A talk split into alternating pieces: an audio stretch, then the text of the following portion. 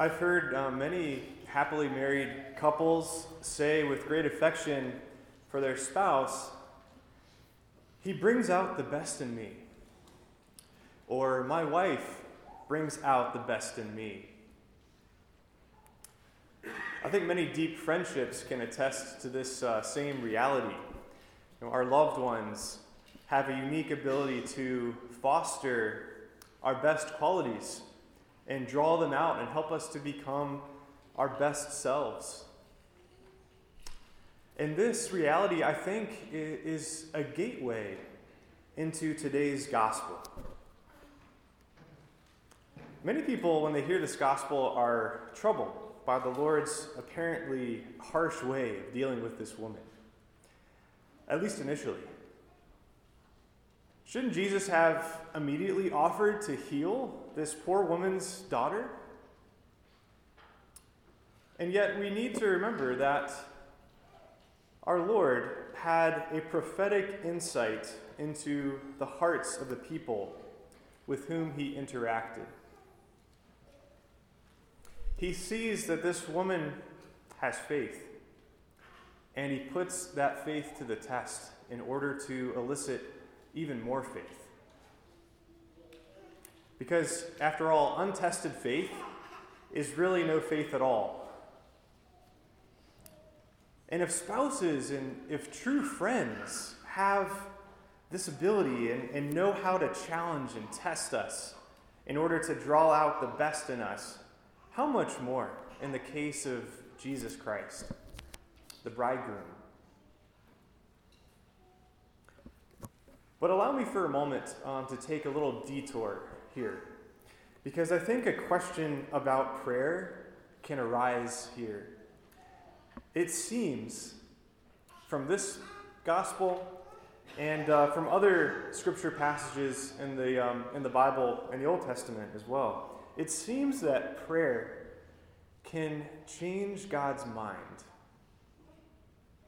there are other passages in the Old Testament, such as when Moses intercedes to turn back God's wrath, or when Abraham pleads for Sodom, saying, Will you sweep away the righteous with the wicked? What if there are 50 righteous people in the city? What if there are 45? What if there are 40? And so on. While it is certainly from these passages, it seems to be the case that prayer changes God's mind, we can't really hold that position and at the same time maintain that God is God, namely infinite, perfect, all knowing, all powerful. God is God. And while he respects our free will because He is God.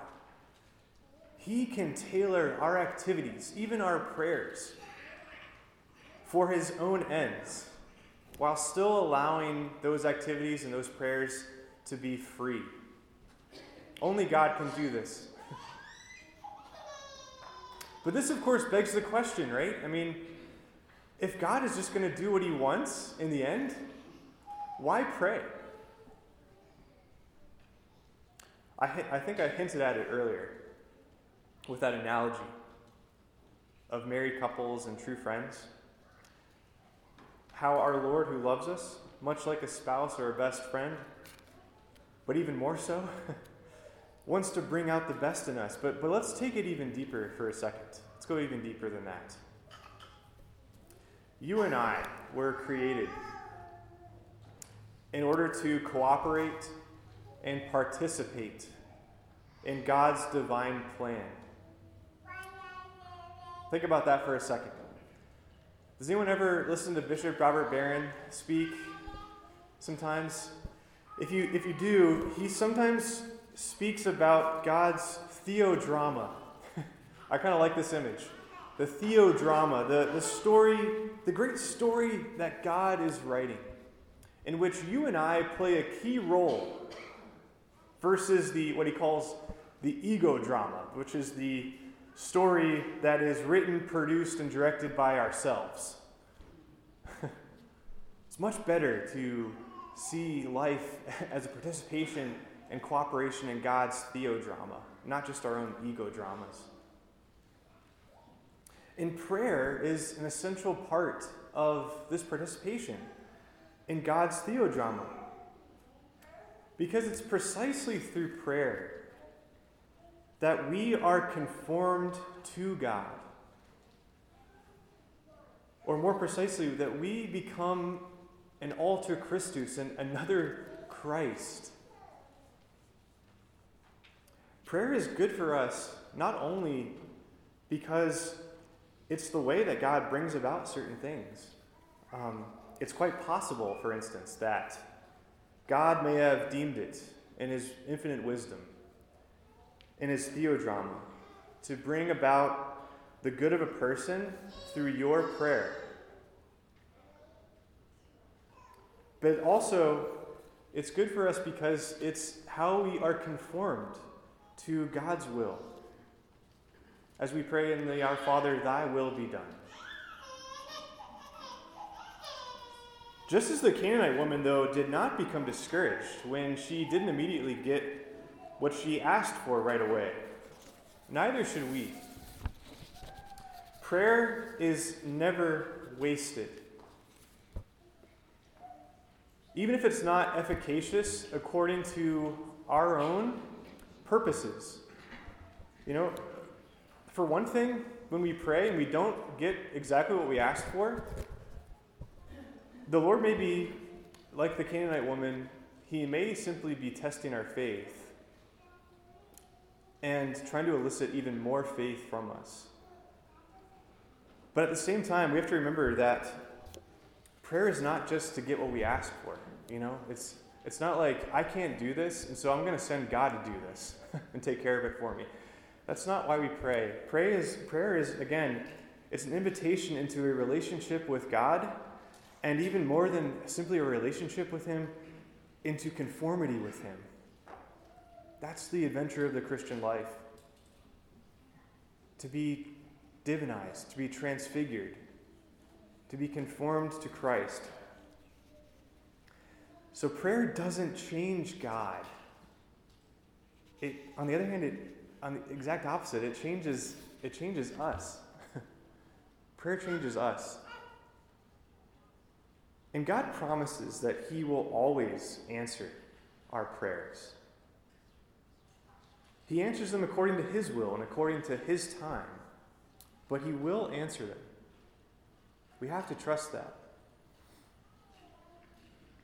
I'd like to just conclude today with a, a wonderful commentary on this gospel by St. Augustine.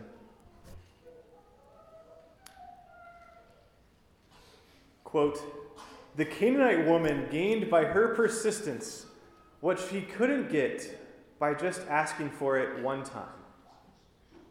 The Lord, by putting her off, was toning up her desire, not refusing her a favor. You see, he knew what height of perfection her insistent demand would bring to her, because he was himself training her precisely for that. He started by calling her a dog. Afterward, woman, great is your faith. Upon receiving her request, she departed joyfully, but first she was changed and only then made joyful. Changed how? From a dog into a woman, so to speak. And into what sort of woman? One whose faith was great. She certainly pushed hard.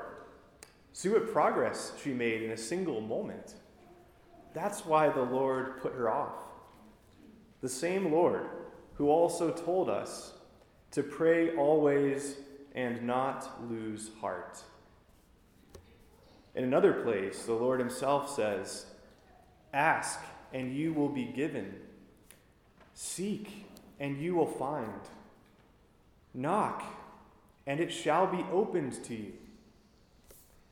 That's what this Canaanite woman did. She asked, she sought, she knocked, she received.